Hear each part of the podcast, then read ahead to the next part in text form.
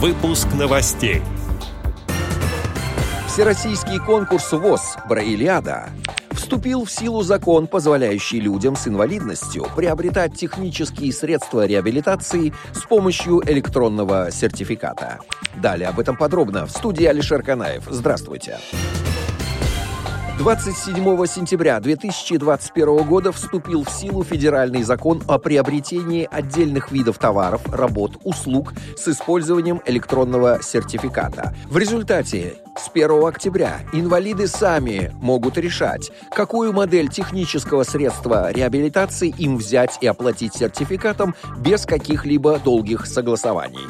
Заявление на получение электронного сертификата гражданин может подать при личном визите в отделение ФСС или МФЦ или дистанционно на портале госуслуг. Ранее на официальном сайте был опубликован материал, где были отражены предложения президента ВОЗ Александра Яковлевича Неумывакина включить в перечень технических средств реабилитации с использованием электронного сертификата опорные и тактильные трости, электронный ручной и стационарный видеоувеличители, специальное устройство для чтения говорящих книг на флеш-картах, медицинские термометры и тонометры с речевым выходом, а также брайлевский дисплей, сообщает Медиавоз по информации Управления социального развития Департамента социальной реабилитации администрации аппарата управления ВОЗ.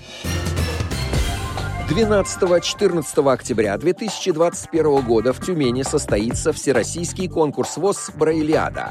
Цели и задачи конкурса лежат в совершенствовании владения рельефно-точечным шрифтом Брайля, развитии образного и глубинного мышления, корректировке дикции, освоении литературного языка, привлечении внимания к проблемам и возможностям инвалидов по зрению, сохранении и продолжении традиционной школы методики обучения рельефно рельефно-точечному шрифту Брайля.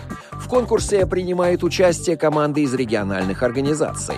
Команду должны быть заявлены три участника в трех категориях. Первая категория – поздно ослепшие, освоившие самостоятельно рельефно-точечный шрифт Брайля. Вторая категория – выпускники школ-интернатов для слепых и слабовидящих детей, свободно владеющих рельефно-точечным шрифтом Брайля.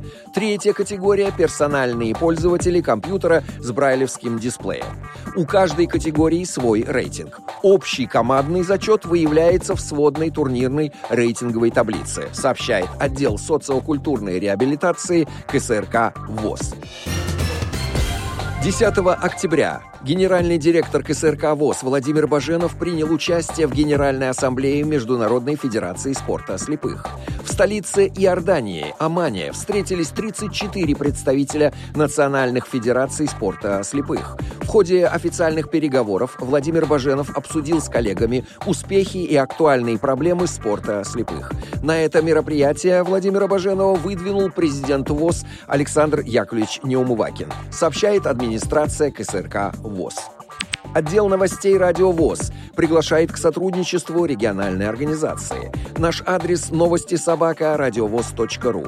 В студии был Алишер Канаев. До встречи на «Радио ВОЗ».